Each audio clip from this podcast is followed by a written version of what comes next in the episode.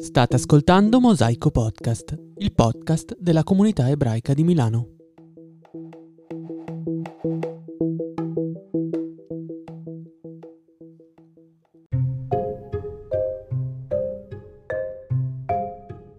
Ha cambiato il nostro modo di comunicare online. È il re indiscusso dei social network per aver comprato Instagram e WhatsApp. È uno degli imprenditori ebrei più attivi nella società americana. Credo che siano suggerimenti piuttosto chiari. Stiamo parlando di Mark Zuckerberg, il papà di Facebook. Ma non solo. Mark Zuckerberg è anche un uomo che ha riscoperto la sua fede ebraica. Come? Un po' di pazienza, adesso ve lo raccontiamo, ve lo racconteremo in questa puntata di Mosaico Podcast. E lo facciamo con una nostra vecchia conoscenza, lo scrittore e giornalista Roberto Zadik. Eccoci qua, Roberto. Buongiorno a tutti e shalom a tutti. Bene, allora, nel duemiladieci esce il film biografico dei social network, no Roberto? Del regista David Fincher. Sì. In questa pellicola è si ricostruisce... quello che ha fatto Fight Club, e per, per chi non lo conoscesse, quello che ha fatto Fight Club, sì. Quello che ha fatto tante belle cose, anche Zodiac, insomma un autore solido di Fincher, che ha sì. creato questo bellissimo film che racconta il miracolo Zuckerberg. In questa pellicola appunto si ricostruisce la nascita di Facebook. È un lavoro appunto, Facebook è un lavoro prodotto nelle officine di Harvard, no eh, Roberto? Però il film ci dice poco e nulla delle sue radici ebraiche. Di questi personaggi, se che io sono uno che va a proprio sfrucugliare nei meandri delle identità ebraiche americane soprattutto, si eh, dice poco delle radici ebraiche di questi personaggi. Abbiamo visto già con i cantautori che abbiamo analizzato e con gli attori. Andando a Zuckerberg se ne dice ancora meno. Io ho scoperto da mie indagini sul, sul web che praticamente lui ha un ambiente ebraico molto in origine eh, riforme, proprio riformato, molto assimilato, molto poco praticante, e lui stesso si definiva ateo. Allora lui veniva da una, veniva da una famiglia eh, di ebrei americanizzati già da generazioni, ma i nonni dall'Austria, Polonia, da quella ebrea schenazita, ecco, tanto per cambiare. È nato a New York, mm-hmm. eh, proprio come molte grandi figure americane abbiamo analizzato, e lui è un miracolo ambulante, perché praticamente cosa è successo? Ma è accennato alla storia dei college, sì. ma lui già dalle medie cominciava già a essere un piccolo genio, perché già a tredici anni, negli anni novanta, eh, le biografie ci parlano di Zucknet, pensa tu, che è una sua, applica- è una sua applicazione per collegare le persone da Dan, quindi c'era già nota questa, questa embrione facebookiano, certo. Che aveva già in testa alle medie. Suo padre era un dentista, sua madre era una psichiatra, e lui provasi che l'interesse per la psicologia, che è molto marcato in, in questo personaggio, l'abbia ereditato dalla madre, perché comunque ah, Facebook ha effetti anche di dipendenza psicologica, ah beh, sì, sì, oppure certo. di autostima. Il likes è l'autostima, quanto più likes uno riceve a volte ne può venire influenzato, sbagliato, eh. ma possibile. E quindi praticamente lui, coniugando la tecnologia e la psicologia, cominciò a inventare Zucknet, così ricostruisco un po' la sua storia. Poi cosa succede? Che lui è sempre più bravo in eh, greco, che è la mm. sua passione, eh, visto le mie origini ne sono lieto particolarmente, poi in ebraico, e eh, soprattutto lui ha come modelli proprio i classici dell'antica Grecia, eh, l'Odissea, l'Eneide, lui proprio è appassionato di eh, cultura classica. Mm. È una cosa molto stravagante che ho letto, che ha riunito la tecnologia, che è sempre stata, come abbiamo visto, la sua fissazione, la programmazione, eccetera, sì. e la programmazione. Lui già, i suoi professori dicevano che questo era un genio, mm. cioè mica una persona comune, ma Zuckerberg o Zuckerberg. Zuckerberg vuol dire monte dello zucchero, ecco, per chi non lo sapesse, dal, dal, dal tedesco, perché i parenti askenaziti di tedeschi e quindi praticamente austriaco, polacco, queste origini qua. Eh, poi cosa succede? Che lui eh, comincia a studiare ad Harvard, così, sì. eh, come se fosse niente, e eh, comincia a, eh, nel dormitorio di Harvard succede una cosa strana, che conosce i suoi compagni di merende che poi saranno inseparabili, come Dustin Moskovitz, altro sì. ebreo, ecco, che studia economia, quindi già un business, un tipo business, poi Edoardo Savarin, che è un suo amico di origine brasiliana, e insieme comincia lui a spulciare gli elenchi del college e inizia a esserci il face mesh, ecco lì, dopo il Zucnet c'è il face mesh, di quelle faccine, una faccia collegata all'altra che ti ricorda, comincia a essere un po' eh certo. un un nonno di Facebook, quindi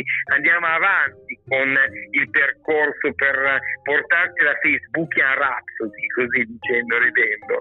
E poi finalmente dopo l'università lui eh, va nella Silicon Valley, a Palo Alto in California, con suo amico Moskovitz e altri, sì. e praticamente sempre di più comincia a creare poi Facebook vero e proprio, e dal duemilanove scoppia il fenomeno che tutti conosciamo, eh, con nel duemilanove duemiladieci va a cinquantacinque milioni, eh, cinquecento milioni pardon, di utenti, e poi arriverà ai famosi miliardi di persone collegate in tutto il mondo. È un mezzo molto comodo, collega le persone, si parla con le persone senza spendere, e quello che poi ha inaugurato le grandi chiacchierate internazionali dove tutti noi possiamo recuperare amici, conoscenti, capi, parenti, eh, far la pace con i nemici se siano dei nemici, oppure conoscere persone interessanti. Ma è un mezzo veramente straordinario. Lui, come si vede nel film, però Zuckerberg eh, non fu tutto rose e fiori la eh no. sua carriera, perché ebbe parecchie controversie legali, infatti devastato da cause di tutti i tipi, e dei compagni di Harvard, e della gente, e dei nemici, e delle persone che dicevano che aveva rubato dei segreti, che cioè, sono uscite delle pubblicazioni molto astiose e molto ulcerose, e lui con incredibile flemme, col suo sorrisino, è così, è abbastanza imperturbabile questo personaggio, che è molto enigmatico. Lui non si è mai pronunciato sul lato ebraico e si è definito una volta ateo. Poi cosa sì. è successo? Ecco, arrivando all'identità ebraica, così esploriamo un po' tutto, visto che è una sintesi. Perché Roberto, lui comunque a tredici anni ha fatto il bar mitzvah e ha fatto anche una, una festa a tema Star Wars, tra le altre cose. Sì, esatto, lui è cresciuto in una casa comunque un'educazione ebraica, però eh, riformato, molto liberale, molto, molto liberale, sì. eh, così la, light, diciamo, diciamo.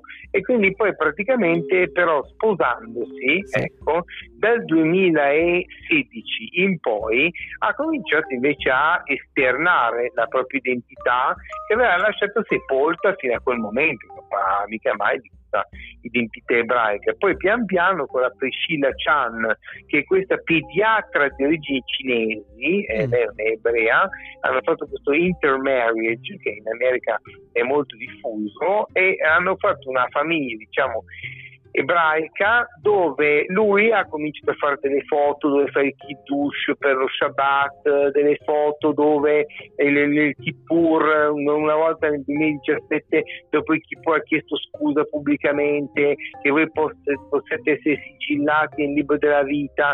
Insomma, ha usato delle frasi proprio classicamente ebraiche, ha sempre di più moltiplicato le sue donazioni e beneficenza, ecco, diciamo così. Quindi ha ritrovato quindi la ha fede. Sì, ha, non so se è proprio la, l'osservanza in senso stretto, ma ha esternato una sua eh, appartenenza che prima sottaceva molto. Dopo la nascita delle due figlie, ecco, eh, lui ha cominciato a riflettere, come dicono le voci sul web, sulla propria identità ebraica, esternare la propria appartenenza, a dare eh, aiuti a fondazioni ebraiche, a schierarsi contro quelli che con il negazionismo, negazione della Shoah, eccetera, si è pronunciato in vari punti e in vari spunti. a sostegno di Israele, a sostegno dell'identità ebraica e contro pregiudizi che però purtroppo su Facebook proliferano. Quindi sì, si è pronunciato, però la gente Insomma, continua sì. a fare delle cose mica belle, come leggiamo sempre. Ecco Roberto, lo abbiamo già, l'ho già, già chiarito all'inizio del nostro podcast, Facebook sì. e tutti gli altri social del metaverso di Zuckerberg hanno eh. cambiato il nostro modo di comunicare. Ecco, metaverso eh. Eh, è interessante perché ci chiarisce eh, la sua passione per il greco. Certo. Ecco, e quindi noi spieghiamo. Ma in Israele? Perché lui è un grecista e in Israele non lo capiscono perché abbiamo visto che questa cosa qui li ha fatti morire nel senso della parola, perché so, met, meta, vabbè, ma invece è dal greco, non è dall'ebraico, per cui però ha una sua dignità anche in greco. Insomma, lo hanno preso un po' in giro, no? Per questa associazione sì, sì, sono, della parola ci sono, eh, ci con la morte. Sono parecchi di,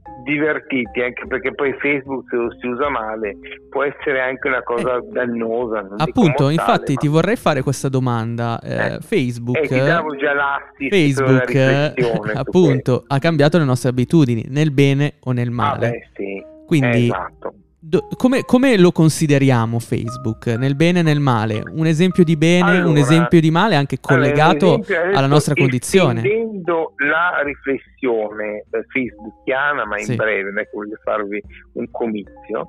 Allora, praticamente Facebook ha di bene che mette in contatto le persone, che si può chiacchierare liberamente, che apparentemente, perché poi anche questa libertà appunto incondizionata ha i suoi rischi, quindi alla fine uno deve stare sempre molto attento, però nei limiti dell'attenzione, anche a non mettere troppe informazioni personali, perché poi insomma tutto su Facebook rimane, è difficile poi cancellare quello che si è scritto. Varie volte abbiamo letto nelle cronache che succedevano dei pastrocchi per quello che le persone scrivevano su certo. Facebook, insomma creava molto rumore, forse più del dovuto, perché insomma le parole saranno pietre, però anche il silenzio non è leggero, bisogna trovare un grande equilibrio tra parola e silenzio, autocontrollo soprattutto. Quindi Facebook a livello eh, diciamo di comunicazione è sicuramente un mezzo comodo che, se usato bene e positivamente,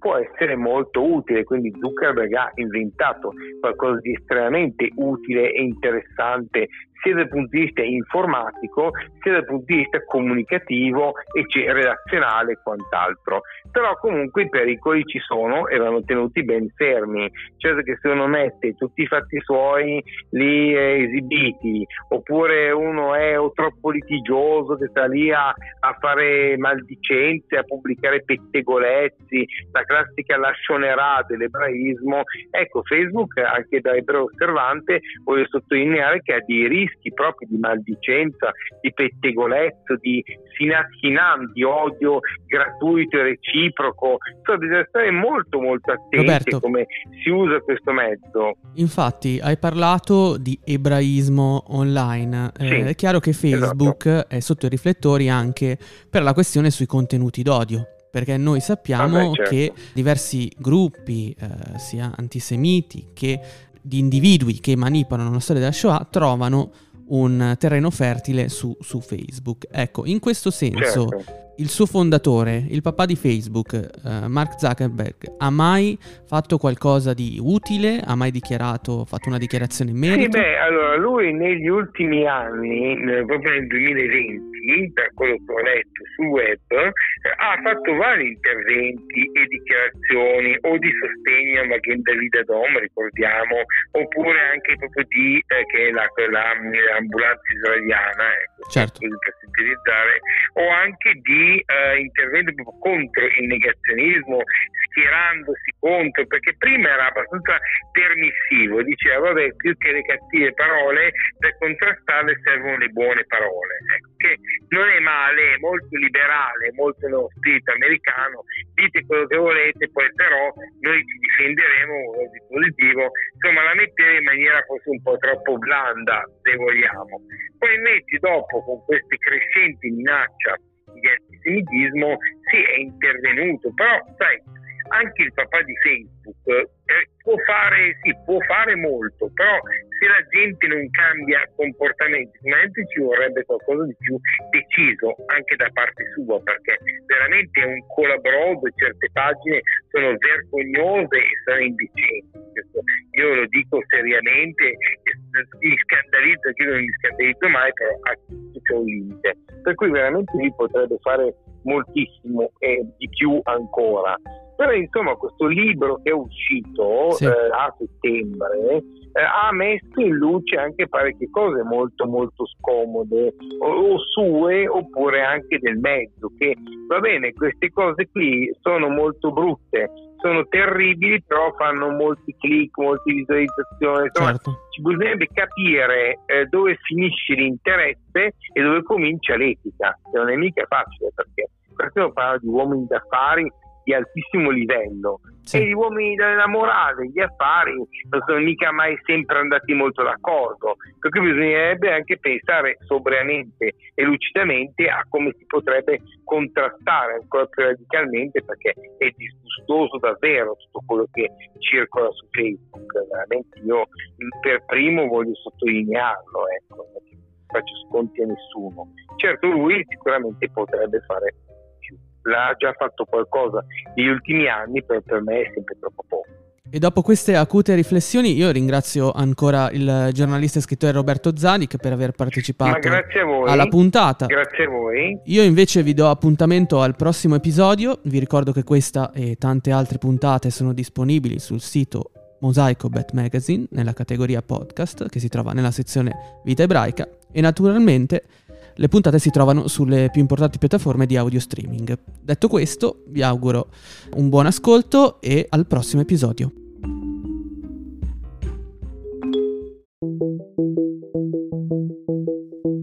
Avete ascoltato Mosaico Podcast, il podcast della comunità ebraica di Milano.